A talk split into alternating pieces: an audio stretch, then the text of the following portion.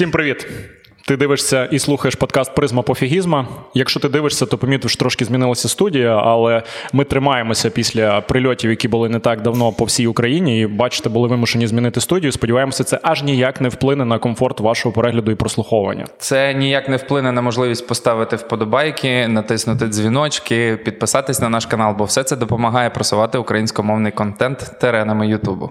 Ми вже напевно, ну. Е, звичні для вас, але тим не менше все одно представимось. Сергій Лиховода. Неочікувано Дмитро Корнелюк. Я щось сьогодні не знаю, яку камеру дивитися, чи туди, чи туди. Буду ну, туди дивитися. Ти туди дивишся, я туди дивлюсь. І дуже хочеться представити наших гостей, яких е, сьогодні. Неймовірно приємно раді тут бачити. Це Назарій Гусаков, його дівчина Аліна. Е, Назарій він громадський активіст, кіберспортсмен і людина, яка Десь приблизно рік тому ми з тобою познайомилися. Приблизно так. Е, Яка, коли я її зустрів, дуже мене вразила. Е, бо я, знаєш, я побачив відос, е, де Шурбура тобі знімав це відео, де ти кажеш на самому початку Привіт. Типу, напевно, е, ти помітив, що зі мною щось не так. Це я дослівно цитую твій так. відос. І мені так якось, знаєш, запали ті його слова в душу. Е, і я тоді одразу прокоментував. Е, і я пам'ятаєте, навіть що потім цей мій коментар в себе цитував е, на Фейсбуці, е, що насправді він людина, з якою набагато більше все так. Ніж з деякими іншими особами, які спокійно, без труднощів пересуваються на своїх двох, користуються там своїм тілом.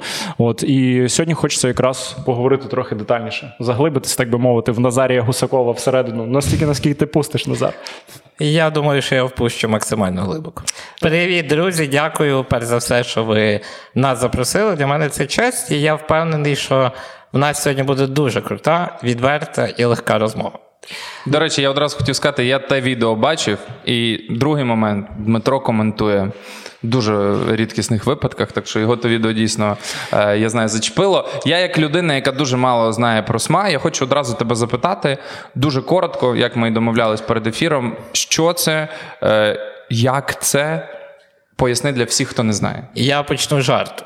Коли питаються, що таке СМА. Я відповідаю: ну, СМА це така херня, ми матюкаємося, та можна? Та, да. СМА це така херня, коли якщо я буду сидіти тут чи їхати по дорозі, і в мене вивалиться яйце, пробачте. А якщо ну... серйозно, то це хвороба, яка руйнує м'язову систему, це генетичне захворювання.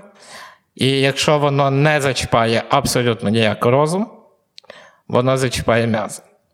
І якщо ти в 15 років, 14 ти можеш підняти руку, стакан, повернути голову без будь-яких перешкод проблем, то чим ти старше стаєш, тим більше твої фізичні можливості зруйновані. Тобі 28 зараз. Мені так? 28, так.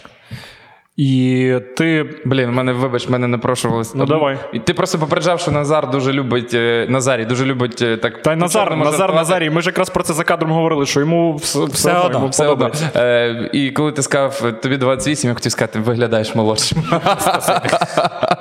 Дивись. Е, Так, я... реально ти виглядаєш молодшим, що тут казати? Я ну. ще додам про СМА, що є три типи. Є третій, він самий лайтовий. Ти можеш ходити навіть до 30 років. Другий тип це в мене, коли руйнуються м'язи. А перший тип це самий жорсткий, е, там дитина харчується через трахею і повністю залежно через кисневий апарат. Дивись, я правильно розумію, що ось ці просто мені дуже багато в інстаграмі вибиває власне зборів на укол для дитини, які коштують дуже Це найдорожчі ліки в світі. Це 2 мільйони доларів. 2 800 зараз, якщо я 2 мільйони 800 доларів один укол. Так. І це питання життя чи не життя і дитини. І навіть більше там питання до певного віку, до певної ваги. Ну, тобто, це переважно пише до там до двох років. До двох років. До двох Круто, років. ми з Аліною підтримуємо ваш діалог. Дуже так вірвалися в розмову. Ні, ну просто дивись. Знаєш, що жартом е, так ну, мінімально перебив. Е, бо я думаю, що для суто для тих людей, які дуже хочуть аж заглибитися в це, однозначно є сенс загуглити, бо ми вже живемо зараз в той час, коли ну от я пригадував, при, пробував пригадати, коли вперше я особисто почав чути про таку штуку, як СМА. Це завдяки соцмережам. в інстаграм почали з'являтися збори якраз на ті уколи, про які Сергій розказує. Оцей Золгенсмач, як Так. там правильно називається. Е, І це стосується, наскільки я зрозумів, першого типу, найскладнішого. Найскладніше. Коли дітки можуть до двох років і не дожити. Так. І цей укол треба до двох зробити. Так. Е, але ж по суті, ну, хвороба, очевидно, не нова. Тобто, виходить, що десь. Тільки от в публічний простір, коли 5-10 Я років тобі розкажу тому це про себе, коли виходити. я в 2000-х роках, роках шукав в Вікіпедії про СМА, не було нічого. От буквально останніх років, ну, 10. 10 вже щось знають і розуміють, що це таке. Чому є пояснення якесь, чому ці уколи настільки космічно Є, дорогі? але це, це є дуже гарна стаття, обширна. Якщо коротко, вони закладають в, е, в свою суму те, що от всі ті роки вони витрачали час на те, аби віднайти таке лікарство. Там є ще друга сторона І плюс немає конкуренції. Там є друга сторона медалі. Це так звані орфанні ліки, тобто ті ліки для від тих Рідкісні хворіб, та, які дуже дуже рідкісними є. І так як хочемо ми того чи не хочемо, крупні фармакомпанії вони все одно, перш за все, про бізнес. А вже потім про те, щоб люди Це були здорові. очевидно. Так, так. А раз вони перш за все про бізнес, вони не готові витрачати свої особисті кошти на розробку тих чи інших ліків. Спочатку, от як Назар казав, про розробку, а потім і про їхнє виготовлення. Тому що так рідкісно треба е, їх виготовляти, настільки рідко, е, що коштує це колосальних сум. Але мені сподобалась його думка, ну точніше пояснення про те, що ну як сподобалось, просто я для себе зараз це усвідомлюю. Тобто вони інтелектуальну власність, напевно, от в цю суму закладають чи не найбільше саме ось ці Найбільше, напрацювання роками пошку. І вони, напевно, і не дуже хочуть ділитися розробками. Не хочуть, тому що. І ти правильно сказав, що вона орфанне. Щоб ви розуміли, у Львівській області я 25-й, хто що живий. А всього по Україні ну, близько 300. У вас є якась е, спільнота? Є спільнота, є спільнота іменно людей зі спінальною мезоатрофією. Е, Слухай, тоді ще таке питання. Не дуже планував насправді цю тему піднімати, але вже раз так, раз ви заговорили за Золгенсма і ці. Там є три типи ліків. Спінраза. Золгенсма І Еврі- і Еврізді, от власне Еврізді. те, що з сиропу можна. Е, дивись, яка штука. Наскільки мені е, знайома ця історія. В Польщі, е, по суті, дуже близька до нас сусідня держава. Це на державному У всіх європейських країнах це фінансується державою. Добре, які тоді, на твою думку, я не дарма тебе громадським активістом е, на початку представив. Ми ще про це окремо поговоримо, про соціальне таксі. Ти не в курсі Я в курсі, А я в курсі. знаю. Е, Дімон думає, що я взагалі до випусків не готуюсь. Напишіть я так- в коментарях, ви як теж вважаєте мене повним? Чи все-таки є надія? Ні, дивись, ти скільки разів постукав? Три. Три. Один раз можна стукнути. Вже не, ну, не настільки сильно. Е, дивися, які перспективи тоді, на твою думку? Ну, я конкретно в Україні, щоб на державному рівні. Насправді, буквально от місяць тому, вкотре спільнота СМА, більш активних людей, вкотре спробувала зробити петицію для того, щоб забезпечити ліками безкоштовно. Насправді, це, що ми говоримо про спінразу, Золген СМА і Еврізді, це частина. Людина зі СМА повинна підтримувати своє життя медикаментозно протягом всього життя. І щоб ви розуміли, кожного місяця потрібно біля 4 тисяч євро просто на БАДи, сиропи, вітаміни, процедури, ін'єкції, масажі тощо. Почекай, ти коли сказав 4 тисячі, я думаю, зараз піде валюта, і я з надією так в серці думаю, гривень, ну ще гривень це якось євро. Євро. І, на жаль, пенсія людини зі СМА в Україні це 6 тисяч гривень. Ну, я тільки хотів спитати, 5-6, думаю. Тобто 6 тисяч гривень пенсія, Це а витрат на 4 тисячі євро. Так. І це пожиттєво. І так само ці всі Еврізді, їх також треба пити пожиттєво. Один флакон, один місяць підтримки препаратом Еврізді коливається від 20 до 28 тисяч доларів. Окей, тоді вибач, я поставлю. Ну, ми домовились, нетактовних Та, питань та, та. сьогодні немає. Як ти забезпечуєш себе фінансово? Працюю, і так само є хороші друзі, товариші, які розуміють, в них все склалося в житті гарно, вони підтримують. Де ти працюєш? Я перед чув, що тобою кіберспортсмен. Перед тобою представник Natus Vincere. Прошу. Так, я працюю в. Natus Vincere, кіберспортивній організації на позиції ком'юніті менеджера. Диви, як я спалився, що я не в кіберспорті, так як ти всьому іншому. Natus Vincere. Vincere. Зразу людина мене виправляє. Natus Vincere. Natus Добре, дякую тобі за тактовність. Дімон, Назар. Natus Vincere це трошки інша історія. трошки в іншому місці. Це, це в мене зранку сьогодні було. А скажи мені, будь ласка, знаєш, е, що ще? Ось ти сказав, нас живих у Львівській області 25 осіб. Живих, бо коли ти говориш про спінальну м'язову атрофію, це все одно про смерть. Тобто, поясни мені, ну це зараз буде така, напевно, емоційно трошки е, важка розмова. Тобто, ось ті батьки, які збирають і оголошують збори, я так розумію, що далеко не кожен збір е, успішний. Далеко не кожен. І тут треба дякувати волонтерам, які справді от є умовна сторінка Дмитрика, і там вже підключаються десятки волонтерів, які себе через свої сторінки репостять і збирають кошти від обличчя Дмитрика умовно. Дивись, по гарячих слідах е, зразу, якщо не потрібно, скажеш. Е, Є е, потреба звертатися, умовно кажучи, до нашої аудиторії для того, щоб теж на якісь твої картки донатили, допомагали. Чи зараз наразі немає такої потреби? Я тобі скажу так. Я завжди, е, напевно, до років 25 мені було легше допомогти самому. Я не наважувався на те, щоб прийняти допомогу. Мотивував то тим, що все-таки мені вже 25, і я розумію, що кардинально ти нічого не зміниш. І коли ти забираєш умовно тисячу дві доларів від тої дитини, в якої час на хвилини на години, в мене ще не все так погано. Завдяки тим товаришам і будові стосунків в своєму житті, я завжди кажу, що найбільша цінність в моєму житті не гроші, а ті люди, які мене оточують. Будуть люди, буде все.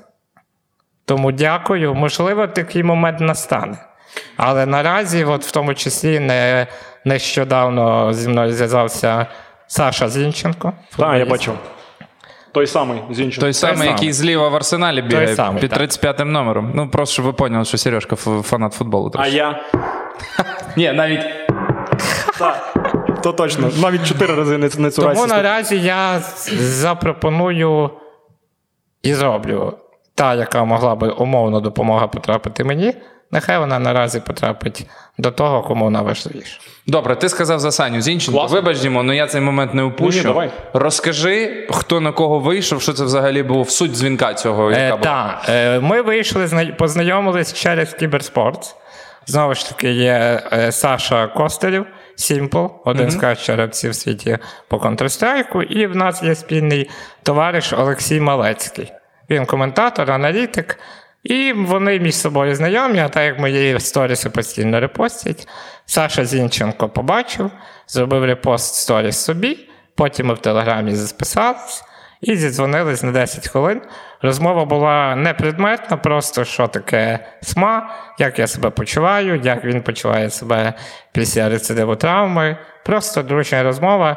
І скажу вам, що от якщо люди думають, що коли вони розмовляють з умовним Зінченко, що та людина десь там, а ти тут, це неправда. Абсолютно звичайна людина, такий, як ми всі. Саня простий пацан. Простий пацан. Він запропонував якусь свого Так, боку він допомогу? запропонував допомогу. так. Окей.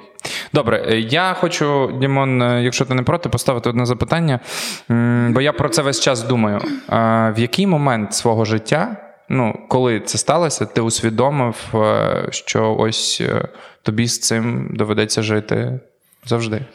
Змінюється твоє сприйняття протягом всього часу. І, напевно, поки буде битись моє серце, воно буде змінюватися. Окей, перше, перше, Перше, усвідомлення. напевно, в років 5-6, коли ти говорив рідним, що хочеш попробувати постояти, і ти розумієш, що ти не стоїш. А якщо говорити про свідоме, ну то, напевно, років 15-16.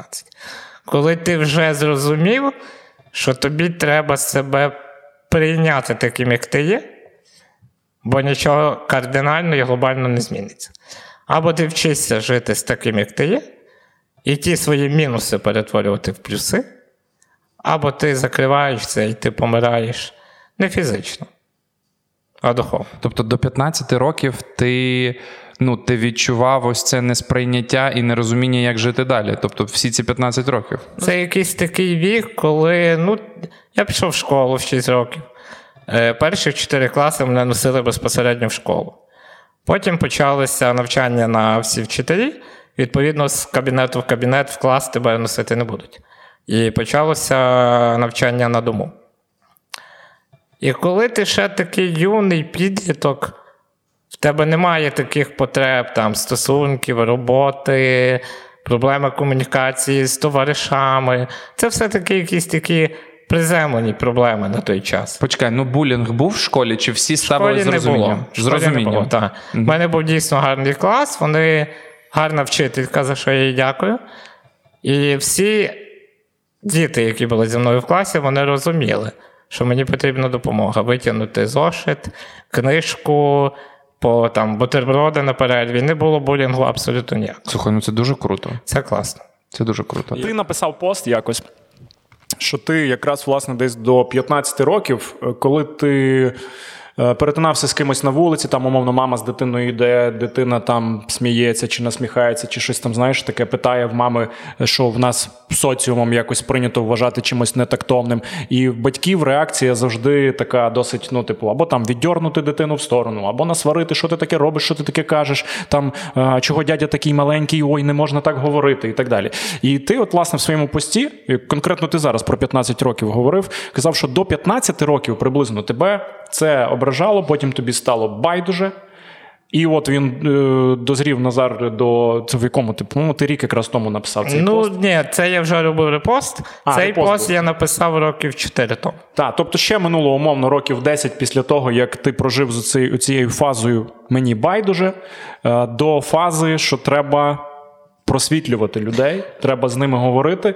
І е, ну, типу, не можна зробити вигляд, що людей з інвалідністю нема. Так? І якщо дитина е, іде і мамі показує пальцем на маленького дядю на візочку, то от розкажи далі детальніше про це, бо там власне дуже круті думки. Що мають робити батьки? Ми батьки, власне. Люди з інвалідністю були до мене і будуть після мене, на жаль. І як я завжди говорю, інвалідність фізична не саме погана. Ми зустрічаємо вулицями людей, Без мозку. інвалідність ментальна, і ми її не зразу розпізнаємо. А нам з ними спілкуватись, працювати, ходити пліч-опліч. І тоді, коли до 15 років мене це дійсно курвало. Я не розумів, типу, ну, ну, їду я на візку. Ну, типу, що тут такого незрозумілого? Я ж не перший, не останній.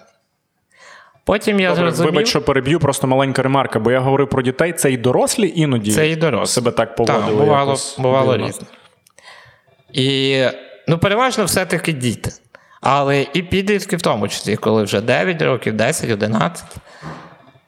І коли я зрозумів, що я не готовий щось робити для того, аби то змінити, я просто абстрагувався, не пропускав це через себе. Тобто я не помічав абсолютно того, хто що говорить, що він дивиться. Я навіть придумав свій такий прикол потім з часом, що коли діти йдуть і сміються, що я їжджу на візку, я завжди в мене є така. Така тема, я собі раз в рік роблю сам для себе покупку, купляю новий айфон. І коли ти їдеш, ти маєш в руках айфон, вони вже кажуть, о, не дядько на візку, о, дивись новий айфон. І тоді, в років 24-23, я зрозумів, що коли я, я сам собі сказав, коли мене будуть я буду їхати і будуть діти робити запитання, що з тим дядьком не так, і я буду бачити, що мама соромиться, вона хоче втекти пошвидше з мого простіру, я буду зупиняти і говорити з мамою. Бо це не проблема, що дитина не розуміє. Це проблема батьків, які не пояснюють. Я розумію їх, чому вони себе так ведуть. Так, це соромно, так, це незручно. Але поки вони, ми з вами не почнемо говорити людям прямо при мені, зупиняйся прямо при мені і поговори. От так буває. Хтось без руки, хтось без ноги, хтось не може ходити, хтось без ока. Так буває. Ну, дивись, е, пам'ятаєш, ми говорили, ну я не зараз не порівнюю, але це все ці теми, які в суспільстві так чи інакше Табойовані. табуйовані. Тема сексу, тема е, наркотиків, тема того, того, того. Питання, що якщо про це не говорити, питання, Нічого що не не зникне, краще про це говорити, вчитися про це говорити, переступати через оце. Ну та незручно. Я пам'ятаю, мене навіть ще, ще мене так виховували. Ну та незручно, та якось знаєш так. Я теж завжди не знаю, як до людини там з інвалідністю правильно сказати. От знову ж ця нова етика, чи людина з пам'ятаєш, як там е, кажуть, людина з особливими потребами. Там в них там немає особливих потреб, треба Так, казати людина з інвалідністю. так. Тобто, блядь, ти ще в голові тримаєш, як правильно І сказати. так само, от коли говорять з обмеженими можливостями, наші можливості обмежені рівно настільки, наскільки ви в нас їх бачите. Ні, ні, я частіше чую з особливими З потребами. особливими потребами. Так. Тобто це правильно так казати? Чи Ні, правильно говорити людина з інвалідністю. І все. І з якою вже там формою, то вже таке. Особливі потреби можуть бути в тебе, в мене і в будь-кого. Це типу В така, мене є знаєш, одна, але я дочекаюсь кінця запису, щоб її виконати цю особливу потребу. В Назара теж є особлива потреба, і ми не Я будемо тут, розказувати. Не, не, не дивуйтесь, чому він так часто попиває зі свого стаканчика. Ось Так, е, так, ні. так. Про що я хочу запитати? Давай. Я хочу запитати Назара про те, як часто він собі ставив запитання, чому це сталося зі мною. Ну, філософська така насправді думка. Я запитання собі задаю часто. Але в один момент я перестав собі задавати, чому сталося зі мною. Чому? Тому що я даю собі відповідь, якщо. От мене питалися в одному з інтерв'ю, чи хотів би я обрати інше життя. Не хотів. Тому що якщо би я ходив, навряд ми би зараз з вами спілкувалися. Навряд зі мною би сиділа людина Аліна, яка сидить зараз перед зі мною. І тримає мою руку, така, яка вона є. Я би, напевно, був не настільки свідомий, як я є. Тому я, я не можу сказати, що я собі часто задавав питання, чому зі мною це сталося, для чого і що попереду. Я задаю собі тільки одне запитання. Щоб коли настане той момент, коли мене не стане, це нормально. Щоб навіть не мені, мені вже буде похую. А щоб ті люди, які мене оточували, їм не було соромно за те, що я був, і було що задати пісню. Ну, це дуже філософська відповідь. Я тобі скажу, вона стосується не тільки тебе. Ти думаєш, що я чи. Дмитро думають інакше. Ми думаємо абсолютно так само. У мене в доповнення до цього запитання: ти віруюча людина?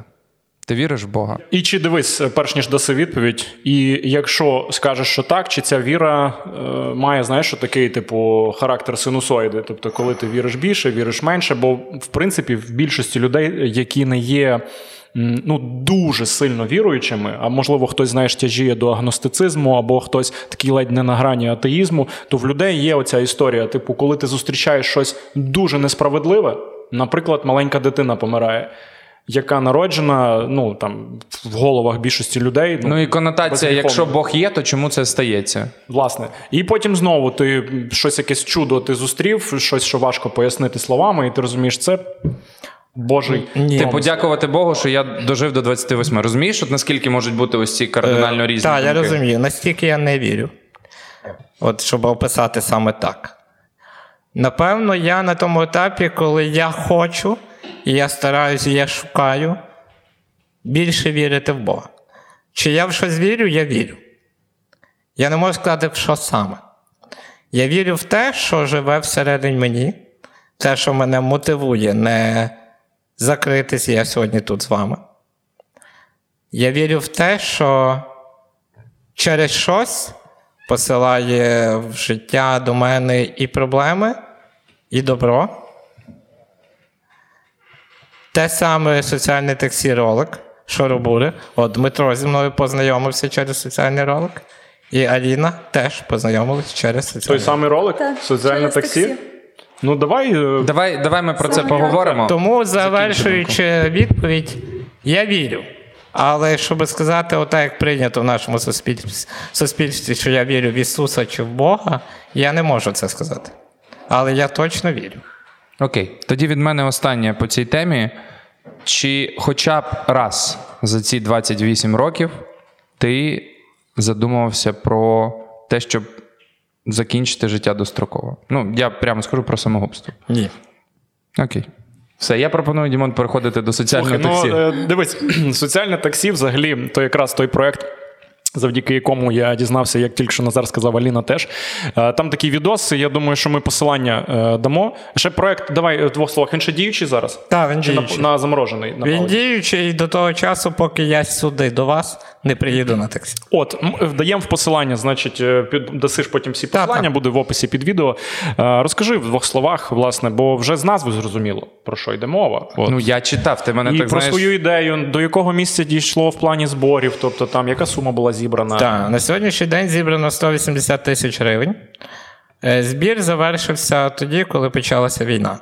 Тому що ми співпрацювали з Петром Луцишином, він концертний організатор, і 80% були кошти зібрані за допомогою концертів. Відповідно, почалася війна, концерти припинились. А якщо зараз вони є, то вони всі на потреби ЗСУ. Я розумію, що не зовсім на часі зараз таксі з одного сторони, з одної сторони. З іншої, ну, а коли ж буде на часі? Ти знаєш, страшно про це думати, але зараз ми вже бачимо, яка кількість понів, Людей понівечених людей е, повертається. Тобто потреба в ньому зросте. Коли як не на часі, як ти кажеш, дійсно. Так, коли як не на часі. не Давай, зараз. бо ми ж навіть не пояснили глядачам, які не в курсі, в чому. Соціальне таксі Ідея. ідея. ідея в тому, щоб в нас у Львові з'явилася автівка для початку одна, але одна це капля в морі. Треба щонайменше 10, а то й 20. По районах бажано. По районах, щоб було по 2-3 на кожен район. І концепція в тому, що, наприклад, я хочу приїхати от сюди на подкаст. Я хочу поїхати на футбол, в поліклініку, в, в лікарню, на зустріч з подругою, з другом, неважливо куди. Це був головний меседж. Що соціальне таксі не має тебе тільки доставляти на вокзал, в лікарню, в аптеку. Він має тобі допомагати виходити за межі твоєї реальності, а в людини з інвалідністю реальність все-таки набагато скута. І ця автівка має бути е, з пандусом спеціальним, кріпленням. Водій має теж бути соціальним працівником. Він має розуміти, що в його завдання входить не тільки доставити тебе з точки А в точку Б, а завести тебе в машину, закріпити, перевірити, запитати, які в тебе є потреби, можливо, тобі треба в магазин по дорозі. І от, власне, таке соціальне таксі я бачу, щоб з'явилося у Львові і у всій Україні. Почекай, дай я для себе розставлю крапки над «і». Це за цей збір, за ці кошти мають бути куплені ці Має автівки? бути куплена одна автівка. Це Ну, буде- одна. В перспективі ми говоримо Так. про багато. Добре, на чиєму балансі вони будуть? Ось це, власне, ті подальші питання, які першочергові. Тому що зібрати на автівку це не така велика проблема. А більша проблема, щоб її закріпити за кимось, обслуговувати і дати їй той формат роботи, який я бачу, а не для того, щоб автівкою користувалися в своїх цілях. Ну добре, тоді ти звертався, я Це так було, розумію, так. досі в Ми зараз. раду кудись. Так, так. Це питання було піднято ще в 2020 році на сесії міської ради до Андрія Івановича була подана, поданий запит. Він розглянув, ну, відповіли там багато води, що в нас у Львові була схожа послуга, і вона була нерентабельна. Чекай, Що значить нерентабельна? А для Так, кого вона має бути так, рентабельна? Це і означає, Дослівно. коли на цьому не заробляють, воно не інтересно. Слухай, а Добре, вони, чекай секунду, вони не замислились, що коли в назві присутнє слово соціальне, Соціальне. то там якби слово рентабельний вже якось само собою викреслюється. А я ні? от думаю, а може в тому і проблема? Може, все, що зразу, може, у нас знову ж таки, пам'ятаєш, ми про клішовість думок говорили. І ось коли ти чуєш соціальне, ніхто не хоче вписуватись, бо розуміє, що там, як би, ну, от умовно, у мене зразу запитання: водій цього таксі він має отримувати зарплату? Отримувати має зарплату. Звісно. Він має отримати зарплату. Звісно. А коли я чую, значить- що мене запрошують на роботу в соціальне таксі, я думаю, що мені прийдеться волонтерити, розумієш? Тоді Назар, значить, наступного року, чи коли ти там будеш відновлювати в повномасштабно вже цей проект, назви його соціально рентабельне таксі. От через дефіс. Насправді, ви знаєте, я звідки Я взяв жартую, твої... звісно, але слухай. Звідки я взяв ту ідею? Я ж е, маю досвід проживання декілька років в Італії. В Італії. І звісно, я відповідно звідтам я приїхав з тою думкою. Те засмага досі тримається. Не спасибі. Дивись, Я- То солярій. Ну дивись, жарти жартами, але е, питання одразу виникає: на чиєму балансі тримати автівки, як ось ці водії, тобто вони отримуватимуть зарплату, але як вони мають виходити на роботу, там як просто водії таксі, чи це має бути якось там позмінно і так далі. У мене одразу пропозиція. А якщо звернутись до умовних там уклона і болта, сказати, ми купимо вам машину, хочете навіть брендуйте її в своє. Е, хай воно. О, і останнє запитання: а для людей, для людей з інвалідністю, це таксі платне чи безкоштовне? От, власне, ми е, спілкуємося з соціальним захистом у Львові, і вони запропонували 5 варіантів розвитку подій надалі. Один з варіантів, оте, що ти сказав, звернутися до вже готового перевізника, який має готовий е, налагоджений дзвінки, станцію обслуговування. Додаток банально. Ви Ви пам'ятаєте, так, що ключі від каламбуршний в мене, уклон уклониться, болт заб'є болт. Продовжуй. А оптимальне? Це буде оптимальний варіант. Оптимальні можуть поводитися. типу. Е, А, а Uber скажуть, уберіть цю, е, е, це прохання з наших очей. Ну, слухай, дивись, жарти ти- жартами, але дійсно, що вони? Вони ж якраз найбільше про рентабельність думають. Якщо укол Золгенсма більше коштує понад 2 ляма, і там мова йде про бізнес, перш за все, то що ми будемо говорити про. Ну, і це, це Так дивись, корпорація. стоп, а тут всього лише служба таксі. Та Стоп, вони скажуть, ідіть нафіг. Ні, дивись. Тобі кажуть, я просто мислю, як чувак, е, болта, власник болта чи уклона. Тобі дадуть тачку. Ну, та не- то, не що ти перебільшуй власник- вже, ну, То, там, що ти власник, власник болта, болта, то само собою. Так, ну ми про це про болт поговоримо ще. Так от, я власник болта чи уклона. Мені привозять тачку, кажуть, брендуйте її в своє, готова машина. У вас з'являється соціальна складова вашої компанії, а вони на це хер не забивають. Не думай про них вже аж так. Ні, ні, я, я, я розумію, Просто в мене є з болтом певні ну, комунікації з європейським офісом болта. Я виступав як їхній амбасадор, і от знову вони мені написали постійно Сережка. в кожній колаборації вони пишуть про соціальну відповідальність, Так. складову і так далі. Але коли тобі не треба вкладати, тобі дадуть готову тачку, скажуть, сади водія. Дивись, І не треба далеко йти. Sorry, може перебив, але просто воно висить в повітрі. Не треба далеко йти. Е, Ти викликав хоч раз, пробував таксі з дитячим автокріслом. Це просто зробити в нас в Україні. Наскільки це просто? Знову ж таки- Чи є в тебе в додатку функція в кожному? Я зараз не буду називати додатки, там служби ці, ну які ти називав. Чи є там в кожному функція, е, типу, з дитячим автокріслом? Ну, Це ми про нема. банальні речі говоримо. Яка ймовірність, типу, що е, майже в кожній сім'ї є дитина і є потреба в таксі з автокріслом? я до- Велика. Яка ймовірність? е, Тут ми знову про рентабельність говоримо. Яка ймовірність? Ладно, давай. Все, говори давай. Я, все, я все сказав. Ні, ні, я просто я боюсь забути. Просто я до чого вів, що я нічого обіцяти не можу. Ну, наприклад, написати від себе, коли в мене є комунікація з представниками офісу європейського болта, що є отака от ініціатива. Я просто не знаю, чи це робилось. Може, це робилось, і я ганяю вітер. Е, Коли до мене приїхали з соціального захисту і представили 5 варіантів розвитку подій, один з них було з перевізниками, і він сказав: один з перевізників цим зацікавився. Він не сказав, який саме. І потім людина з соцзахисту пішла у відпустку, сказала: ми зв'яжемося з тобою в кінці вересня, поки що не зв'язувалися. Ну, скажу відверто, зараз е, такий етап в моєму житті був не досить легкий. Мені було, і відверто кажучи, не до цього. Воно є, воно все живе, воно буде по-любому. Я це завершую. Я не завершую ніколи справи на половині. Але якщо в нас вже не було таксі 20 років, ну нехай ще півроку рік не буде. Ну, ти Я- бачиш, тобі пощастило, ти людина комунікабельна. І Так, я ось це завжди купа говорю. друзів. Типу. Я це завжди говорю. Добре, що в мене є справді безліч друзів, вони мене підвезуть. Але є такі люди з інвалідністю, які роками не виходять з дому. Не те, що кудись їхати. Дмитро, ти хотів звернути увагу на Аліну? Хотів і звернув увагу на Аліну. Аліна весь час е, тримає Назара за руку. Дуже мило, дуже ніжно, трепетно. Е, не буду влазити супер глибоко в е, там в почуття стосунки, але це вже багато про що говорить. От я не міг на це не звернути увагу. І тобі, е, Алін, таке питання. Може, незручне, якщо незручне, скажеш.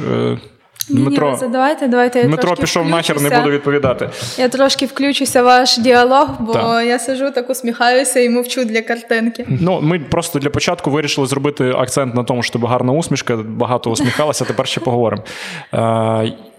Е, по-перше, е, ну, чи можемо ми про це говорити ви в стосунках Так. з Назаром? І друге, як воно наважитися, як е, Назар, ти може не знав, це їхній прикол. Е, Ми ще про це, до речі, окремо поговоримо. Типу, як себе називають е, люди зі СМА, ну, між собою по приколу. Е, ну, ти- нам так не ти- можна, ти типу, писав, ти про них писав. казати, Так, хіба так, так. кінтам між собою, але раз у нас вже така, е, скажімо, неформальна розмова, називають себе смальцями. Ну, Смальцями. Це такий сленговий е, прикол. Як воно наважитися на стосунки з людиною, в якої сма зі смальцем? Та? Е, скажу так, що від як ми познайомилися з ним, ну не було такого уявлення, що ми будемо разом. Наприклад, ми просто спілкувалися. Я тоді була ще за кордоном у Чехії сиділа, і це була така дружня розмова, переписка. Ну, вибач, будь ласка, сиділа ну, в місцях позбавлення волі чи. Е, на заводі. Заберіть хтось у Дімона ключі від каламбуру. Ну вже, ну вже скільки можна? Ну, Ну, вибачте, будь ласка. ну вже в цьому випуску три рази ну вже поставте йому лайк за його каламбури, а? Будь ласка, поставте лайк. Розриваєш просто. Так, навіть ти відчула, правда? Але уточнення, це вже під час повномасштабного вторгнення чи ще Так, до так, це під вже час, під час е, повномасштабного вторгнення. Е, І тут Назар почав мені е, присилати повідомлення, скажімо так, з інтимними жартами. Ну я не могла собі в голові уявити, що людина, що він настільки відкритий, що він настільки прямолінійний, що і цим він мене підцепив. Він якби він перший не почав, тобто не поставив себе так відкрито до мене, я би не наважилась на це. Він Почекай, з якими інтимним жартом? Тобто він скидає дікпік, пише це мій. Ну, типа, такі інтимні жарти. Я просто так робив в житті неодноразово, ніхіра воно не працює. Ні, щось типу солоденьке, щось таке. Та от він він Ми ще про гумор зараз окремо Назарові. Я пам'ятаю, Аліна, коли написала, чи можна пригостити тебе кавою, я їй відповів, та з тобою та зайде. О, от, от в такому стилі. І перша наша зустріч була так само дуже дружня. Я приїхала до нього додому, ми прекрасно спілкувалися. А вже на другу зустріч Назар абсолютно не соромлячись сказав: поцілуй мене. Поцілуй мене і все. Ну, дивись, він харизматичний, це очевидно. От прямо там, знаєш, з двох-трьох хвилин розмови з А що в нього класне почуття гумору. Почуття гумору топ. І Зверни увагу, жодного каламбура. Ну, До речі, ні. знаєш, я про гумор, раз ми вже заговорили. Ну, це очевидно. Ти ще так класно підмітила, що підчепив власне тебе такою ну, певною зухвалістю в хорошому сенсі того слова, класним почуттям гумору. М, Він жартує дуже багато. Так. Е, Один з тих жартів, який е, я цитую вже не вперше в соцмережах, і я спеціально його заск- заскрінив. Е, 23 квітня. Трапилася історія в Тернополі, Е, коли жінка на автомобілі, ну може вона на підпитку А, була, не знаю, заїхала до центрального собору Української греко-католицької церкви, е, просто прямо в церкву завалила. І е, Назар це прокоментував. Яка зверхня парафіянка? До того в церкву заїжджати дозволяв собі тільки я, хамка. От. І я зрозумів, що. Ну, це розумієш, е, це якийсь такий природній магнетизм. Гумор завжди був соціальним клеєм. І зразу таке питання до тебе назріває. Оцей гумор твій, е, це те, що ти в собі розвинув е, як е, якийсь певний механізм захисний, знаєш, бо це дуже дуже допомагає нам в житті, реально. Чи просто, ну не знаю, там тато, мама приколісти в тебе, і в тебе так якось пішло. Ні, ти знаєш, в мене ніхто не приколіст, і я живу з бабусею з дідусем. І дійсно, те, до якого я зараз розвинувся рівня, їм це не зовсім зрозуміло. Тому що люди, коли мають е, в сім'ї людину з інвалідністю, в них все-таки таке стереотипне ставлення до людей з інвалідністю. Але моя бабця і дідусі молодці, я багато з ними розмовляю, вони читають інтерв'ю, вони розуміють, що я не типова людина з інвалідністю. І в жодному разі на собі хрест я не ставлю. Я не скажу, що це самозахист, але я жартую так, що якщо ти смієшся над собою сам, з тебе ніхто не посміється. Ти дієш на випередження. Так, превентивний на гумор. У тебе 100% превентивний гумор. Е, ти- Примітивний.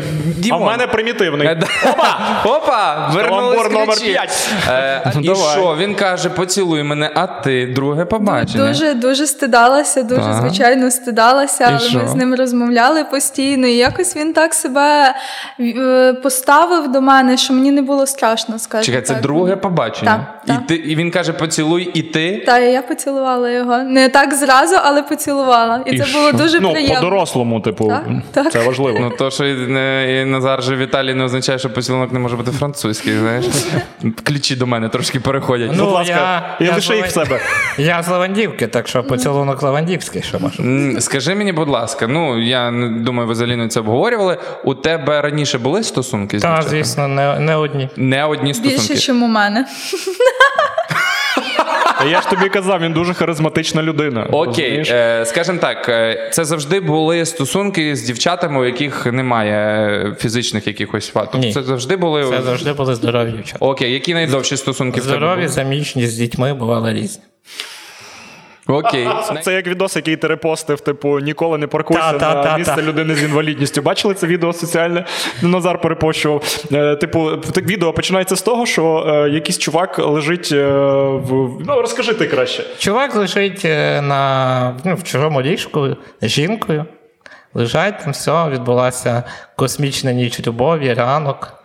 І тут такий приходить чоловік жінки додому, а чувак такий стає з ліжка і сідає на візок. Я бачив це відео. Я бачив це відео. Ну і так. далі так. І там по-польськи пише: не паркуйся. я бачив, так, так. На місцях для людей з інвалідністю. Так, це відео репостив багато хто з моїх друзів. Так от, в тебе були стосунки, які були найдовші?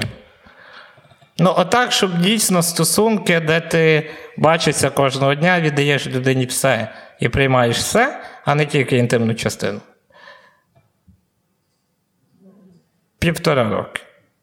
Півтора роки. Рік півтора. Рік півтора. Скажи, е, от поки що про інтимну частину від, відкладу в сторону. Хоч з однією людиною, і взагалі ти в своєму житті думав про створення сім'ї, про народження дитини. Так, думав. Це можливо, фізично це можливо. І зразу друге питання: по суті, можуть бути здорові діти, тому що е, дитина зі СМА народжується тільки якщо в обидвох батьків поламаний Активний ген. ген. Так, Активний. а якщо в, тільки в когось одного, а в другої людини все окей з цим геном, будь ласка. І на щастя, зараз вже генетика на тому рівні, і минулого року в Україні прийняли це, що на стадії вагітності генетичний тест жінка робить безкоштовно, і вже на стадії запліднення бачить, чи дитина буде хворіти СМА чи ні. А окей, а не можна здати аналізи жінці до, щоб розуміти, чи є в неї цей ген і чи Можна, але можна все зробити. одно під час вагітності потрібно Буває для впевненості потрібно робити. Е, Давай так. Думки були е, про сім'ю, про дитину, чи є ці думки зараз? Чи це бажання залишається в тобі? Я думаю, що тут все видно без слів. Вони є. Але я маю сказати своє ставлення, яке в мене до жінок, і до тої дівчини, яка поруч, і до всіх, які були попередні. Я завжди кажу, що життя з людиною з інвалідністю, тим більше зі спінальною м'язовою це непросто. Я кажу це відверто.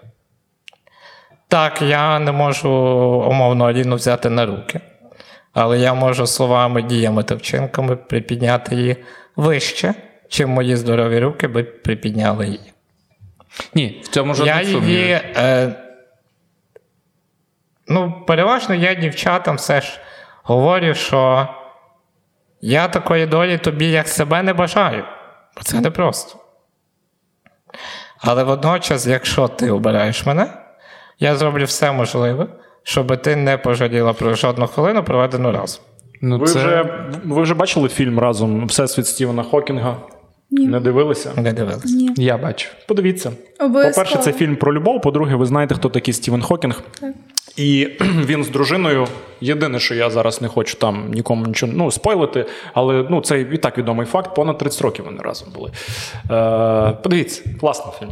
Класний фільм. Обов'язково, Ну, дякую. то, то, що він просто ще й про любов, то і якби десь точно знайдете якісь е, схожості. З, Аналогії. Та, з, зі своїми стосунками. Я просто знаєш, чому І вартої запитую? уваги. Бо ну ти розумієш, що банально, коли народжується дитина, треба багато часу їй приділяти, Я брати розумію. на руки. Ти розумієш, що ти всі ці функції виконувати не зможеш. Ба більше ти до кінця не можеш бути впевнений, чи не народиться дитина з цією ж проблематикою. Та і я от хочу зрозуміти, наскільки ці думки дійсно серйозні, наскільки ти до цього дійсно готовий, наскільки ти готовий на це наважитись, ось на продовження роду, так скажемо. Е, якщо можна, я відповім за Назара, бо знаю, ми з ним обговорюємо це питання, і він до цього настільки серйозно ставиться. Е, по-перше, він би не обрав мене, якби я не була, якби він не бачив мені цю опору і не, не бачив, що десь, можливо, в глибині душі я вже до цього морально готова.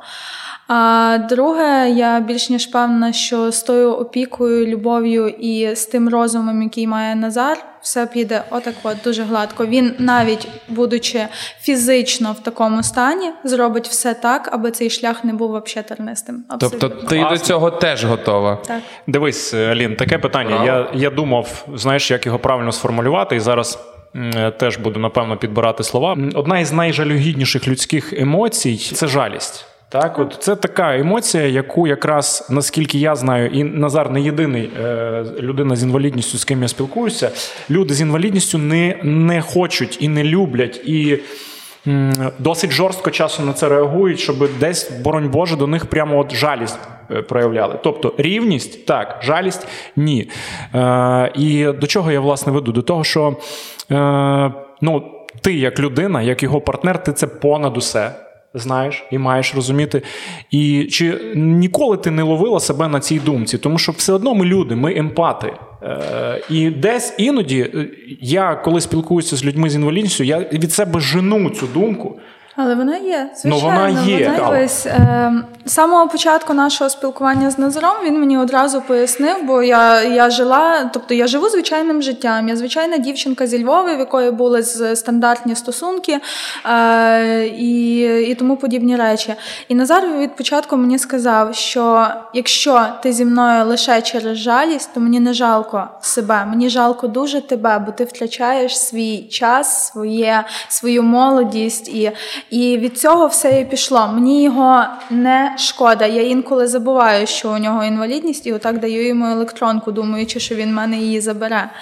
Е, тому тут в тому не полягає. Е, мені його не шкода. Я бачу у ньому чоловіка, я бачу у ньому свою опору, підтримку і набагато більше. Це все, що хотів почути. Батьки, друзі, хоч хтось Е, тобі дивіться, казав, на що момент цього інтерв'ю, на даний момент, як ми записуємо, ніхто ще не знає про. Тобто, ми не виставляли це настільки на загал. Ми виставляли фотографії, але отак конкретно заявити, що ми пара і ми будуємо спільне життя. Ні, ми ще не заявляли. тобто Е, навіть рідні, близькі друзі Так, не знають. не знають навіть Вау. друзі, і їх їхала сюди з переживанням того, що коли вийде цей випуск, всі мої підписники в інстаграмі почнуть отак мені задавати поступово ці питання, чи я це свідомо зробила, що з тобою таке, що ну, Я от вас- Так ти на сьогодні на всі запитання, мені здається, От я хотів сказати, може буде менше питань завдяки тому, що ти Так. вже, як Я ти любиш казати, надіюсь. превентивний подкаст. Превентивний наперед. Ну, тому я і тут, розумієте, я, е, як я вже казала, звичайна людина, і на мене діє соціум. Як не крути, він на мене діє. Але якраз завдяки таким шоу, як, е, як вас, що ви запрошуєте Назара, це є можливість більше відкритися. І людям якраз я прийшла сюди заради того, аби люди дізналися, побачили і трошки стали свідоміші, і в них було набагато менше запитань. Можна я? А ти помітив, що нас програму нашу назвали шоу? Це дуже приємно. Нарешті, Нарешті хоч хтось оцінив наші Алін, старання. скільки часу ви вже разом? Близько, можливо, місяця, можливо, Знайомі рік, спілкуємося рік, але від першої зустрічі місяць. Я чого питаю? Е, ну, дуже хотілося би, щоб ну, нас побачили різні люди. Підозрюю, е, так як це будеш поширювати, і ти в тому числі. Ти ж пошириш? Звісно. Ну і хочеться, знаєш, якесь таке невеличке, як побажання від тебе, від людини, яка добре, ще не багато, скажімо так, е, ви в стосунках, але тим менше за місяць вже багато чого. Але ти знаєш, Діма, переб'ю, вибач на секунду. Ну, це питання вже і так зрозуміло. Це дійсно от зі сторони місяць, але ми не відчуваємо, що ми місяць знайомі. От в тому і, напевно, головний секрет. Тобто, якщо е, щоб люди не боялися, дівчата чи хлопці, можливо, що ти можеш сказати, порадити, як людина без якихось е, фізичних е, вад, без діагнозів, почати стосунки з людиною, в якої є певні діагнози, щоб ти порадила, щоб ти сказала. Ну тобто, знаєш, щоб повністю зняти, стерти оці рамки. Нічого не бійтеся і відчувайте серцем. І дивіться тільки на те, як людина ставиться до вас. Якщо вам комфортно коло неї, якщо вам подобається, як вона до вас ставиться, якщо ви відчуваєте, що ви кохані і ви хочете віддавати потім це кохання, тоді будьте з цією людиною. І неважно, які там фізичні обмеження. Круто. Про фізичні обмеження. А ось тепер я дійду до теми сексу. Назар, буду прямий. Я розумію, що спінальна м'язова Атрофія. атрофія. Як Член це не м'яз, Сергій, якщо ти до того ведеш. А я до чого тут м'яз? Я розумію, що ну от ми навіть віталися. Я там, наприклад, не сильно стискав руку, та умовно, тому що ну я не знаю наскільки можу я це сильно стискати. Е, питання про статеву активність. Наскільки там все працює, Це і наскільки, мозку. і наскільки ти можеш е, Він же, він же мозком збуджується. Ну розказуй ти краще. займатися цим? Е, дивись, та все класно, тричі на день легко. Але якщо серйозно, то звісно, є певні нюанси. Ти обмежений там в позах, в рухах, все класно. Але секс це не тільки про фізичне. Адіна сказала, що відчувай серцем, не бійся нічого. І я хочу ще сказати зі своєї сторони. Дійсно, мені пишуть люди з інвалідністю, питаються, як от ти не закрився в чотирьох стінах, в тебе є стосунки, в тебе є, є друзі, ти там подорожуєш туди-сюди, ти даєш. Замотив з такою красунею, що десь якісь лайфхаки підкинь Е, якісь. Ще ніхто не знає, е, Дімон, Тут сорян, я не поможу, я ж собі не ворог. так от, і я кажу, що саме головне прийняти себе. Ти маєш розуміти, що ти не зможеш по-іншому обійняти, ти не зможеш по-іншому цілувати, ти не зможеш по-іншому умовно роздіти дівчину чи торкнутися її. Ти повинен навчитись говорити про свої потреби, про те, як ти можеш обійняти, поцілувати, як зайнятися тим самим сексом. Абсолютно такий самий процес, як всіх інших. Ідентично. Просто з одним нюансом. Більша допомога потрібна зі сторони дівчини. Все. Навіть Окей. не така сильна. Все Назар пояснює. От в тому і його дуже, е, я б сказала, крючок, оцей, який зацепляє, він все виговорює, все пояснює, все тобі розжовує, як той клубок ниток. Все, все отак от тобі пояснює, і тобі як відкрита книжка. Все, тобі все зрозуміло, тобі не страшно. Тобто, це як кажуть, в стосунках треба говорити, і інколи пари між собою не говорять, і через то проблеми. А він тільки. навпаки все розказує, і проблем немає. Проблеми тільки через недовіру, недоговорення і лише тільки через то. Ви сваритесь? Може, знати Та особисто, місяць просто- часу, який Ні-ні, там ну ти чекай секунду. Морков, ти що? Даєш йому деколи пістонів там вставляєш, йому деколи. Ну, буває, Він же ж буває. мужчина, тож деколи може якийсь косяк, щось там забути. не Поки що вставляє тільки він. Так, е, Ну, нормально. вибачте, було це дуже було погано. Я Я, ключі- Ключі, знаю. ключі в тебе. В Але тебе. воно трошки збоку під, підтягує, розумієте? Завершуючи цю тему, і там потім вже не повертаючись. Не повертаючись, я хочу сказати дякую Аліні за те, що вона впустила мене в своє життя. Це непросто. За довіру і за те, що вона сказала. Почути в житті, що ти любляча, і ти за ним, як за стіною, напевно, в своєму житті хоче будь-який здоровий чоловік, не кажучи вже про ситуацію на візку. І значить, ми з нею на вірному шляху. І ви будете перші. До речі, ви що думали, я сюди прийшов? Я знаю, що Діма мені за печеньку весілля проспонсорує. За печеньку лиховода я безкоштовно тобі проведу. О, все, супер. Супер. Клас. До речі, про печеньку. Е, Вже завершуючи з цим зрозуміли, все, не ліземо, як то кажуть, е, під постіль. Е, Такі прості речі, як там алкоголь, куріння, не знаю, якісь. Чи пробував ти в житті канабіс, наприклад, щось такого плану. Чи тобі взагалі таке можна? Е, Ми мен- проти пропаганди в разі чогось. Так, так. У мене, Просто є, питання. у мене є товариш, киянин, який завжди приїжджає до Львова вже зі всім готовим. І хоче мене накурити. І я йому кажу. Що, з, з чим готовим? Типу, з бутлем приїжджають? чи Що? ну, вибач, перебили тебе, І він мені завжди пропонує, я йому кажу: ти знаєш, Льоша, мене поки що життя вставляє. Алкоголь, там, табак, е, секс, все практикую. Канабіс поки що не. Ні. І не маю такої потреби. Це твоє ставлення до наркотиків таке, чи ти просто дійсно розумієш, що для Ні, я здоров'я не, не, можна? Я не проти, кому воно приносить якесь задоволення, якщо воно в міру, але якщо воно в міру. Окей, попробуй, побався, відчуй. Поки що я не маю такої потреби. Я не можу сказати, що я проти.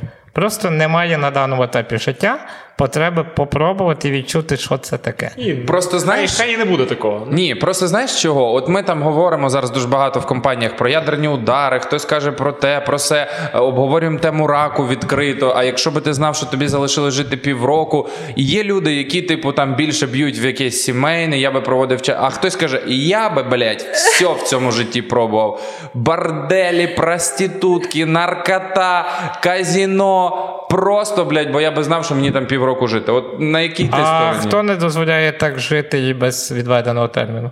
Якщо типу, йому це в кайф, Ні, а от він, типу, в в буденному житті він цього всього не потребує, а потім йому а кажуть, тут він «В тебе вже в півроку». рознос, так? Тут він вже типу в рознос. Ну, типу, навіть, тут а, просто, Breaking типу, Bad такий, Да, знаєш. breaking, просто, типу, все, життя у мене півроку, щоб спробувати все, що я, блядь, не пробував. Може, воно мені не треба, але треба перевірити. Такого в тебе ніколи не було? Е, Ні, ти знаєш, не дивлячись на те, що я людина на різку, в мене такий спектр емоцій, емоцій, що я навіть не доходжу до того, щоб от якось. Я навіть фільми не дивлюсь, тому що мені рідко дивлюсь, мені тупо скучно витратити дві години часу, просто дивитись фільм. От думаю, наприклад, з Аліною та разом дивитись фільм це одне. Це одне. Це інші емоції зовсім. Так, це зовсім інші емоції. А просто, щоб я включив от мене вдома два монітора, щоб я включив на одному моніторі і тупо дивився фільм, я не можу. Я розумію, що я можу ті дві години витратити на щось корисніше. Ну, для себе. Хто любить фільми, то класно дивиться фільми. А я за той час попрацюю, відпишу і приділю час потім в розмові, наприклад, Аліні. Бачите, тому від кайфу він би не розслаблявся. Йому Я би не розслаблявся від кайфу так. Ти би тільки напрягався. Напрягався. Я е, фактично майже всю нашу розмову е, намагаюся тримати в голові, щоб не забути. І так вийшло, що ми це на десерт лишили.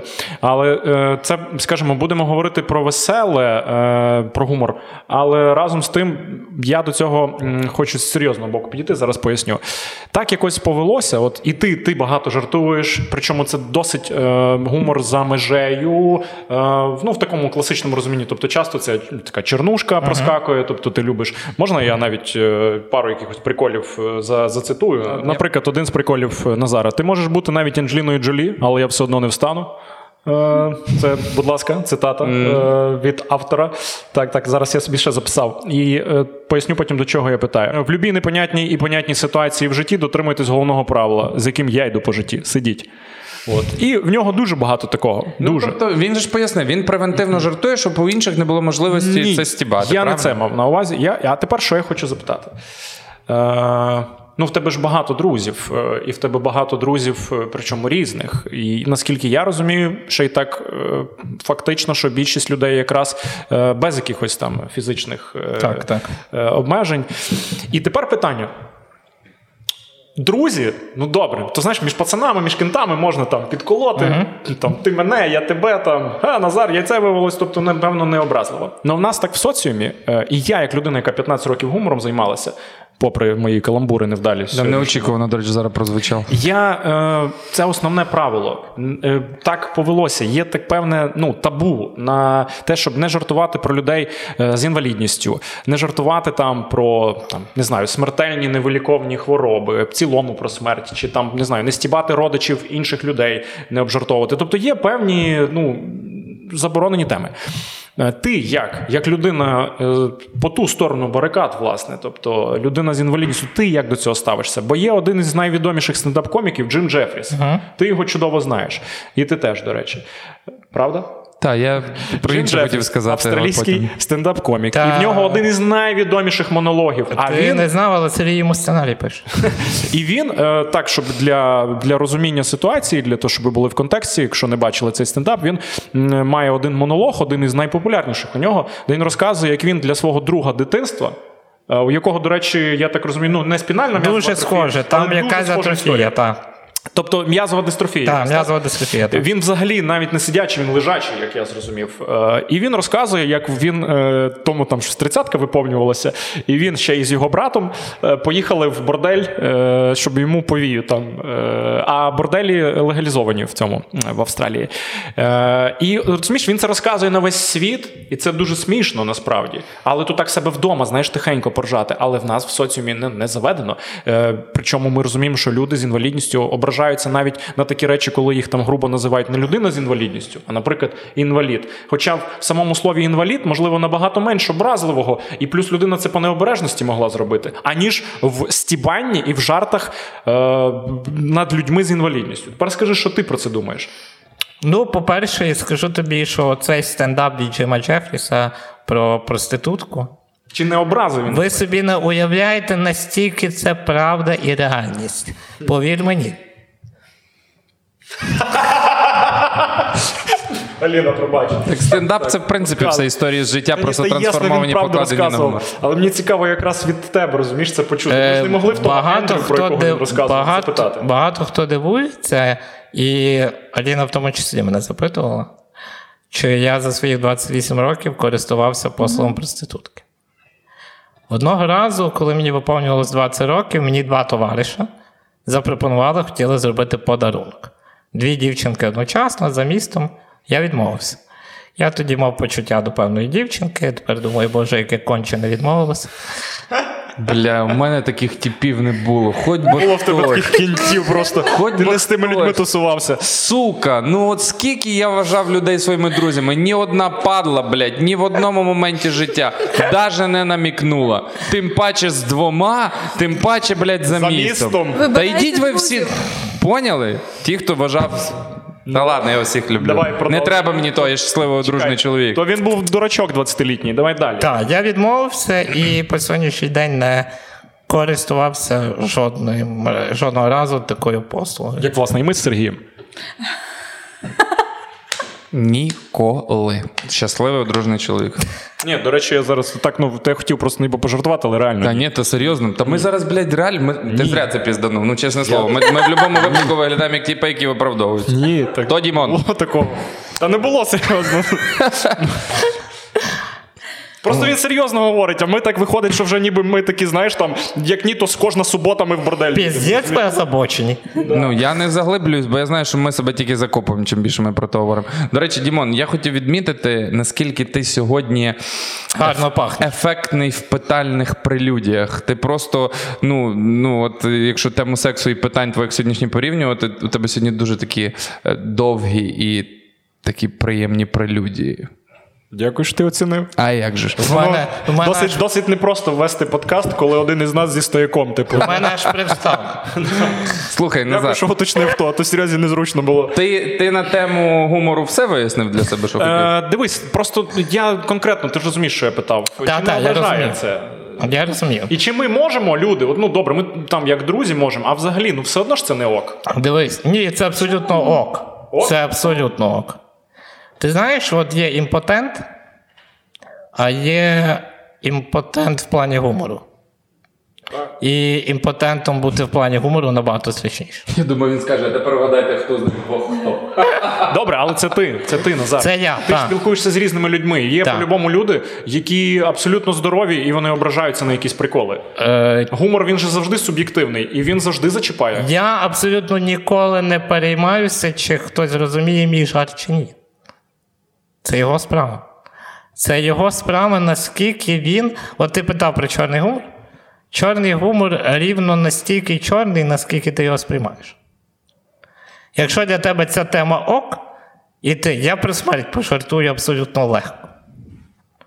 А хтось, е, типу, А Тоді це питання я. чого? Це питання самоіронії. особистої само, свободи. самоіронія. Самоіронія. Само, І і твоя свобода самосвобода. висловлювання. Так, самосвобода. В мисленні, типу. Та це, ну, а хіба не ображають жарти про тучних людей? Ну, тучних людей, якщо у них немає самоіронії на цю тему. Хіба жарти про лисих не ображають лисих, якщо в нього немає самоіронії на цю тему? Це все так само. Це просто ще Сказав, одна сказав Сергій, якому пишуть в коментарях, що в нього не така зачіска. Напишіть йому, що Так а я і не зачіска. ображаюся, я ж я ржу з цього, бо ну, я завжди відповідаю. У мене Нормальна настільки зачіска. високий рівень самоіронії, що мене ні один жарт по суті образити не може. Ну на, на тему ти- Настільки високий рівень самоіронії, як висока залисина в тебе на чолі. Ну от і мені похуй на цю шутку. В принципі, бачиш. розумієш? Я ржу з От, неї, бо це Дмитро. От, от Сергій відповів в тому числі на твоє питання, що це рівень твого сприйняття. Мені абсолютно. Ні, у мене нормально з цим сприйняттям. Я більше, знаєш, спостерігав просто за тим, що заведено, що не заведено в соціумі, як людина, яка вивчала Я тобі гумор скажу- по ту сторону і як інформується.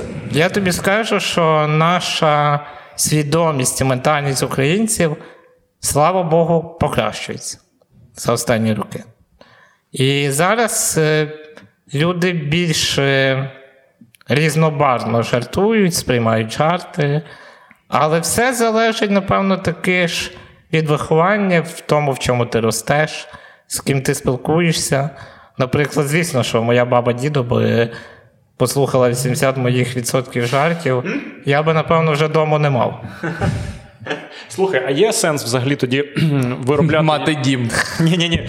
Якось лексику свою, я от подумав, якось виробляти свою лексику по відношенню е, до людини з інвалідністю, коли ти Немає. Дмитро, ти е, от ти. Ну знаєш, умовно там беремо. Дмитро просто дуже хоче бути толерантним і Дмитро, рафінованим. Зрозумій правильно, от знаєш, ці типу стандартні речі, до яких ми звикли. Типу, ну що там, ноги в руки і пішли. Ну, типу, Ну, типа, встань і йди. Іди.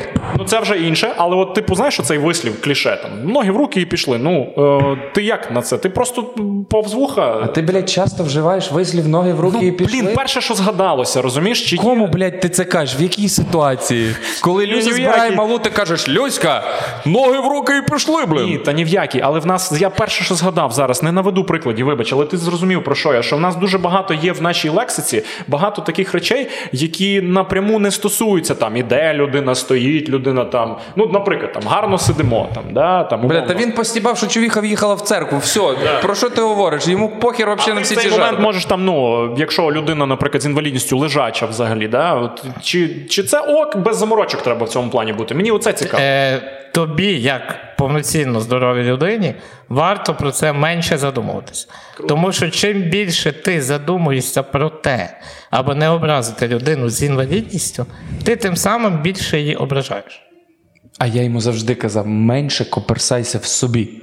Легше стався Ні, до життя. дуже Ліпше коперсайся в комусь. Я для, я для себе почув, по-перше, відповідь. По-друге, якщо в когось були подібні питання, е, ну от максимально влучно. Ти знаєш, в мене колись дівчина прийшла в гості, ми сидимо, все, все відбулося, вона така збирається і така стоїть. Я кажу, мала, я, типу, не готовий ще на другий раз. Дай, типу, відпочити. А вона думає: блядь, я чекала, думав, ти мене відпровадиш до дверей. ну, от, типу, вона забула, що я не ходжу, і вона чисто підсвідомо. Вона не жартувала, просто так. Типу, Ну, вона чисто трошки. Чуть-чуть. Слухай, е, я хочу від теми гумору, де мені здається, ми всі карти розкрили, всі крапки над «і» ну і так же до фіналізації підходимо поступово. Так, я хочу запитати, е, знову ж таки, ти сказав, жодних табу і всі питання дозволені. Ти кілька разів згадував про бабусю з дідусем і якось побіжно ми торкнулися теми батьків.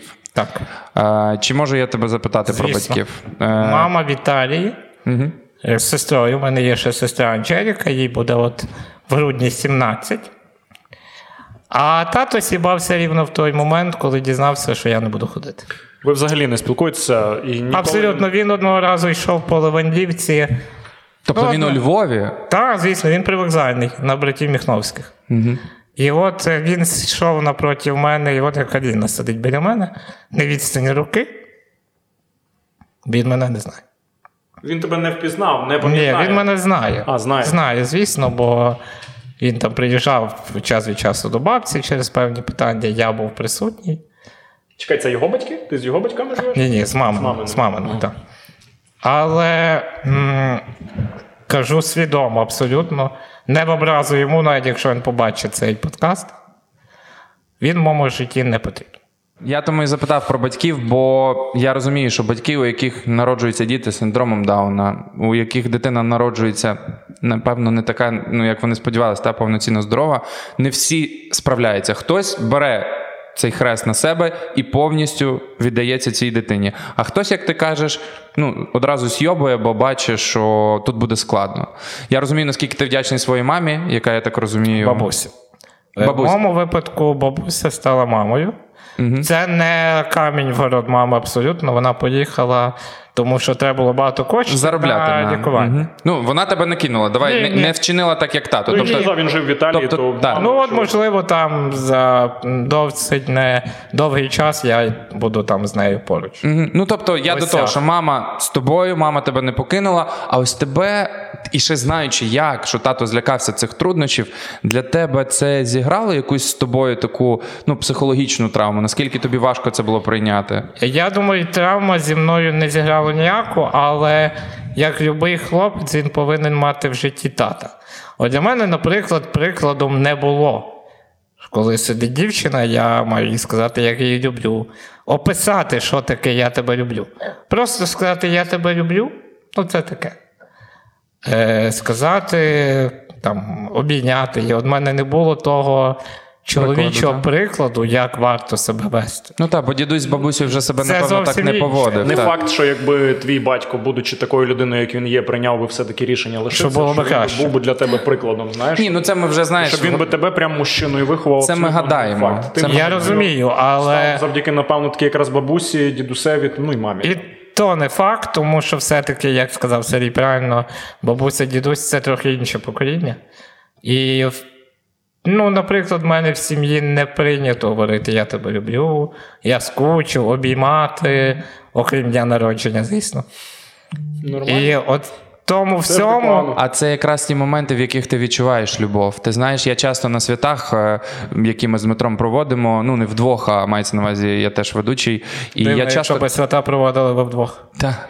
Я часто кажу про те, що як, як важливо, тому що в моїй сім'ї, де абсолютно ну, всі здорові, і вона була повноцінною, так само не дуже прийнято чомусь казати. Прості речі: там дякую, люблю, скучаю. І я розумію, що чому людям так інколи важко казати ось ці найпростіші слова. І водночас такі важливі. І такі важливі, так. Тому е, я дякую тобі за цю відвертість. І, і останнє питання, бо в мене теж складні стосунки з татом, хоча до 18 він жив зі мною. Останніх там 10-12 років ми або погано спілкуємося, або не Ну, спілкуємося тебе взагалі. складні, а в Назара їх нема. То Так ще ось, інше. е, ми вже якось в одному з подкастів, де, який називався м, про роль батька в житті дитини. Якби тато зараз умовно переусвідомив все, якесь прозріння в нього сталося, Ні. і він прийшов до тебе і сказав: Назар, вибач, я був неправий. Ні. Якщо його не було тоді, коли я формувався, тепер формувати його я не буду. А він мене вже не сформує. Цікаво. Бач, ми, Зараз- з тобою, ми з тобою до цієї думки не я прийшли. вже зараз на тому етапі, коли я розумію, серйозно розумію, що умовно свою дитину я навчу добре. А мене вже тато не навчить нічого. І я хочу. Дивися, 28 років каятись дуже б довго, розумієш? Ну, слухай, у всіх проходить по-різному. У всіх проходить Е, по-різному. Насправді не маю чого каятись, бо я не маю на нього абсолютно ніякого зла, ніякої ненависті. Я дякую йому за... що він там, щоб все Я дякую йому тільки рівно за те, що життя дав. не дав життя і недавно дізнався, що є Олега, є окремо один день, який можна бухнути. Скажи мені останнє по темі батьків. Обоє батьків абсолютно фізично здорові, так? Так, Тобто так абсолютно. вони- В нас ніхто не знає, от та там два-три покоління по стороні тата, що в нього були в когось сма. А це виключно сторону тата треба досліджувати? Це по чоловічій лінії. Угу. Окей. Ну, але все одно пазли, коли Все одно пазл, то так. В мами теж, значить, ген. Е, Ну, от мама має сестру, мою Поламану. сестру Анчерику. І коли вона завагітніла нею, вона здала вже тест генетичний в Італії 17 років тому. І показали, що дитина повністю здорова. Ну, але чоловік, очевидно, значить, з Він всіма був з здоровими активним генами. геном, напевно, значить. З активним, бо якщо з'явилось таке чудо, як я, ну то. Слухай, я хочу е, ось те, те, що я відчуваю всю нашу розмову.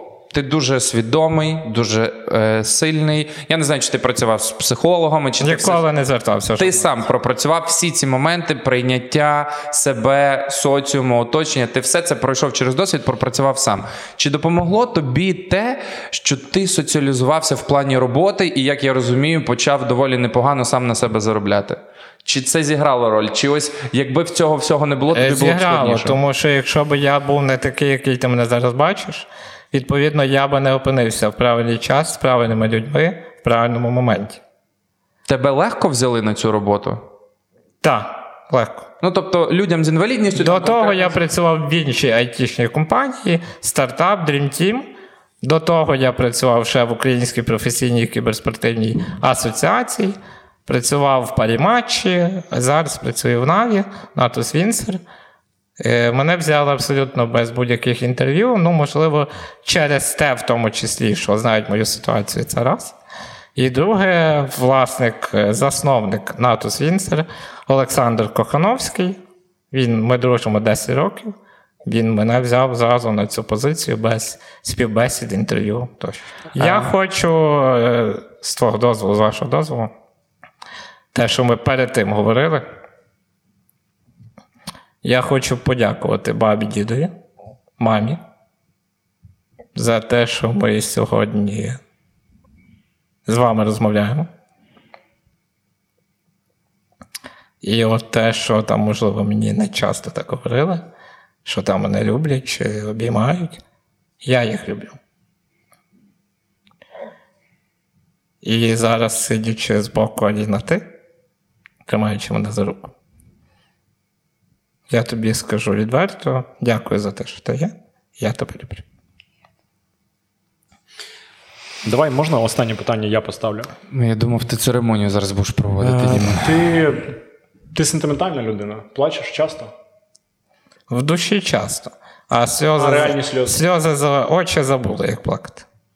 Як ти думаєш, з чим це пов'язано? І чи не буває тебе такого відчуття, що хотілося б поплакати, але вже, як ти кажеш, Хотілося б, хотілося б. Бувають такі моменти, але все-таки сльози внутрішні, заховані десь так глибоко, що вони до очей не доходять. Ти не дозволяєш собі? Напевно, так. Буває, викотиться, буквально було недавно. Викотиться скупа сльоза чоловіча. Але все одно головна біль десь глибоко всередині. Ну, ком в горлі зараз був, коли ти говорив. Був. Я думаю, від того Дімо не йде. Від е, ось цієї, можливо, десь не, недоотримання любові, е, ось цих обіймів і так далі. Ось ця, знаєш, мускулинність, яку всім мужикам приписують, типу, мужик не має плакати. А особливо, ти ж розумієш, що воно ходить поруч. Якщо є код доступу, часто казати Я люблю. Часто дякувати, то є і код доступу поплакати. А коли цього всього немає, то і код на поплакати, він якийсь такий само собою, ти себе накручуєш. Ага, ну мене так от так виховують в такій сім'ї, такі, де люблю, не кажуть, значить плакати не можна. Я думаю, що десь воно так працює. Давай Тому на підсумуємо. себе сміливість поставити останнє запитання. Бо Дійсно, ми останнє вже так прямо дуже Так. наговорили сьогодні. Дивись, е, час, в який ми живемо, е, змушує так чи інакше все частіше і частіше говорити про смерть. Це кожного з нас стосується. Всі ми про неї замислюємося. І ти кажеш, що ця хвороба вона руйнує зсередини, так? Е, чи ти, спілкуючись з лікарями, з тими, хто постійно дивиться, чи у вас є якесь розуміння взагалі, е, до якого віку живуть люди з такими. Ну, я вже немало прожив. 28 Так, так, СМА. мені про це Дмитро власне і сказав, що для це доволі це довго. вже багато. Так, так. Маєш заповіт? Жорстке питання, але немає, серйозно. Немає. Ну, я, думав я не збираюся. Про смерть в цілому ти. Я думав, думав, але не настільки, щоб я вже збирався. Бо я недавно, теж не збираюся, але недавно собі думав, Тому на всяк випадок мене, прийшов в в чорному. мене ну, дитина, так. І я до того, як дитина народилася, очевидно, що я про ці речі ну, рідко коли замислювався. Ну, так. В тебе знаєш- дуже класна малеча. Я дивлюсь всі Дякую. сторіс. А так, знаєш, приходить розуміння того, що в нас життя ну, має прямо конкретну кінцеву точку, і вона, ймовірно, може бути зовсім не там, де ти собі її уявляєш зараз через те, що війна. І ну я не про те, що я вже там заповіт збираюся писати, але е, Я от думаю, один, наш спільний, хилиш? один наш спільний знайомий недавно ледь не написав заповіт. Ну, от, це не, не зовсім там з війною пов'язано, але тим не менше. Е, і просто цікаво, що робити, на твою думку, от людям, в яких е, такі думки досить часті гості в голові. Е, ти, як людина, з, скажімо так, е, ну ти дуже ментально сильний. Оце факт. От, власне, в тому і проблема, що в мене мені чуже відчуття якоїсь депресії. Я не знаю, що це таке. Я ж ніколи в жодному разі не звертався до психолога. Частіше я стаю ним для когось. Ні, давайте скажемо так: звертатись до психолога нормально. Це зовсім це дуже правильно. Це навіть добре. Це потрібно. Якщо ви самі не можете. Це потрібно. Так. Я чесно, я навіть собі казав, що я хочу звернутися до психолога не через те, що мене щось турбує, а для того, аби мене в подальшому і не турбувало. Ну, є, до речі, три, три лакмусових папірці. Якщо ти один з них відчуваєш, е, треба звертатися до психолога. Все це можна Подивіться детальніше подивитися в проєкті Ой, розмова. так, так, так. В проєкті розмова зі Спартаком Суботою. Він про це розповів. Все ж таки, Дмитро вирішив більш лагідно через заповіт і так далі. Ти. Е, Тобі щось кажуть лікарі, які Ні, тебе- мені нічого не кажуть. тобто не дають прогноз. Знаєш, як з раком там у вас рік, у вас два. Не дають прогнозів. Більше того, в нас у Львові немає лікарів, які би знали конкретно, що таке спінальна м'язова атрофія. Ти розумієш, що з кожним роком погіршується твій стан життя. І функції, які І пропадають, функції які пропадають. Так. Я завжди жартую, найрухоміша частина тіла в моєму рухоміша частина тіла в мені це язик. Аліні пощастило. Що на другому місці я теж здогадуюсь. Аліні теж пощастило. Аліні пощастило двічі. Так от, і зустрівши, Каламбури повернулися. Давай, давай. і зустрівши Аліну, я зроблю все, аби моє серце було чим подовше. До заповіту не дійшла мова і думки. Але так, ну, це не про. Ну, на даний момент все залежить від того, як ти опікуєшся сам про себе і ті люди, які поруч. Треба чим менше хворіти, бо кожна хвороба забирає твій частину твоїх м'язів. Скажімо так, коронавірус для тебе Я був відхворів абсолютно- дуже погано. В лютому місяці, дякуючи своїй подрузі, вона приїжджала додому з системами крапельниць, з медсестрою. Під свій ризик робила це все в домашніх умовах. Але якщо б, не дай Бог, щось зі мною сталося, вона б несла за це відповідальність. Ти вакцинований? Ні. Проти? За? Не проти і не за, але жоден лікар мені не сказав конкретно, що твій організм може вакцинуватися. Назар, останнє все. Будемо дійсно закінчувати. Останнє питання, яке назріло. Тобі морально і емоційно як легше?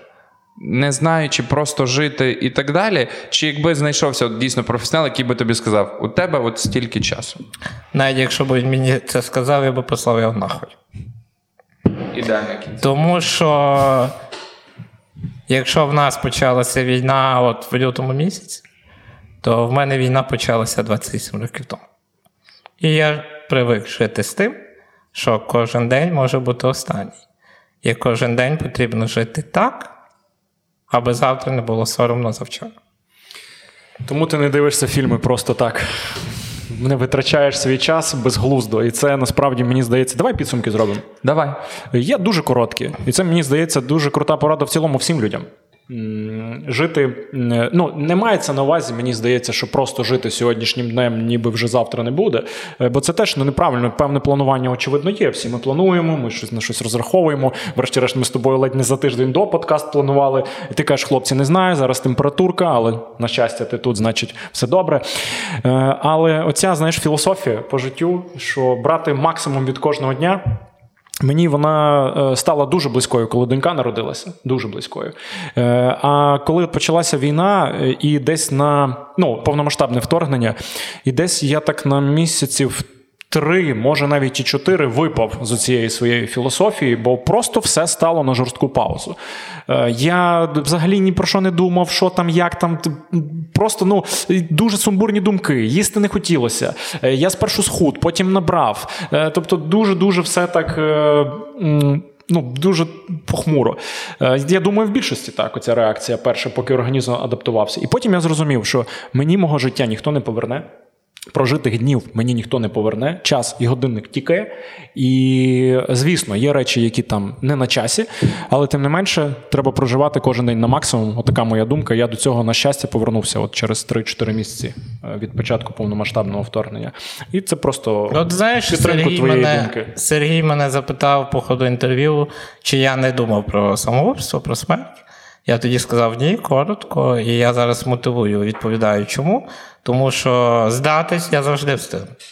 Але я себе позбавляю того різноманіття і барв, які би мене могли чекати попереду, не дивлячись на ту ситуацію, яка є. Тому ніколи про це не думав і сподіваюся, не подумаю. Є ж очевидно, в нас є певна статистика, е, що Україна ледь не на першому місці в світі по суїцидах серед uh-huh. людей з інвалідністю. Якщо хтось дивиться, що би ти тим людям сказав? Забудьте, що ви з інвалідністю. Ви людина. В першу чергу, ви людина. Так, звісно, хтось не може ходити, як я. Хоча я завжди кажу, те, що я не можу ходити, це саме безболісне, що ви бачите. Це взагалі ні про що. Хтось не може свідомо мислити. Хтось не може бачити, хтось не може чути, хтось не може говорити. Але всіх тих людей, яких я перечислив, не позбавлена одна річ. Це відчуття любові. Любити. Ви можете любити життя, ви можете любити когось. Але в першу чергу любіть себе. Тому що якщо ти не любиш себе, ти коли зранку стаєш, Боже, блядь, з рота смердить. Але якщо ти себе таким не полюбиш, ніхто тебе не полюбить. Тому, якщо ви полюбите себе, ви сприймете себе такими, які ви є, люди за вами потягнуться, і ви зустрінете те, що буде вас наповнювати в подальшому шляху. Особливо, якщо зранку чистити зуби. Давай, Сергій. Так я хотів одразу сказати про те, що звідки Назар знає, як розпочинається кожен мій ранок. А по... смердить ранок Сергій Лихов. Так, а по-друге, я фіналізуючи, дійсно скажу короткий висновок. Ти знаєш, цей подкаст мав бути про СМА, про інвалідність, але ті, хто будуть його дивитися і слухати, мають зрозуміти, що він взагалі не про це. Він про те, наскільки людина вміє отримувати від життя все, наскільки людина може пропрацювати будь-що, якщо вона цього хоче, наскільки вона може бути самосвідомою, наскільки вона може шукати щастя в простих речах, наскільки вона може бути рефлексуючою. І ось про це ця розмова. А я в жодному випадку не про СМА і не про інвалідність. Тоді я впевнений, наш сьогодні подкаст успішний. Сьогодні у нас в гостях був Назарій Гусаков, його дівчина Аліна. Була приємна розмова, трошки і навіть порефлексували. Дякую, Сергію.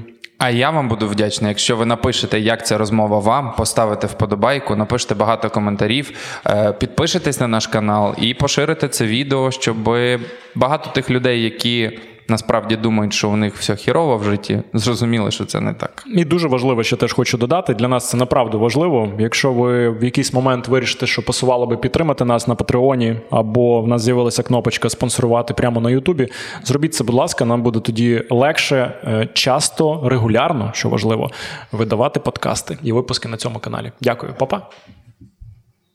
Ніколи так не закінчував.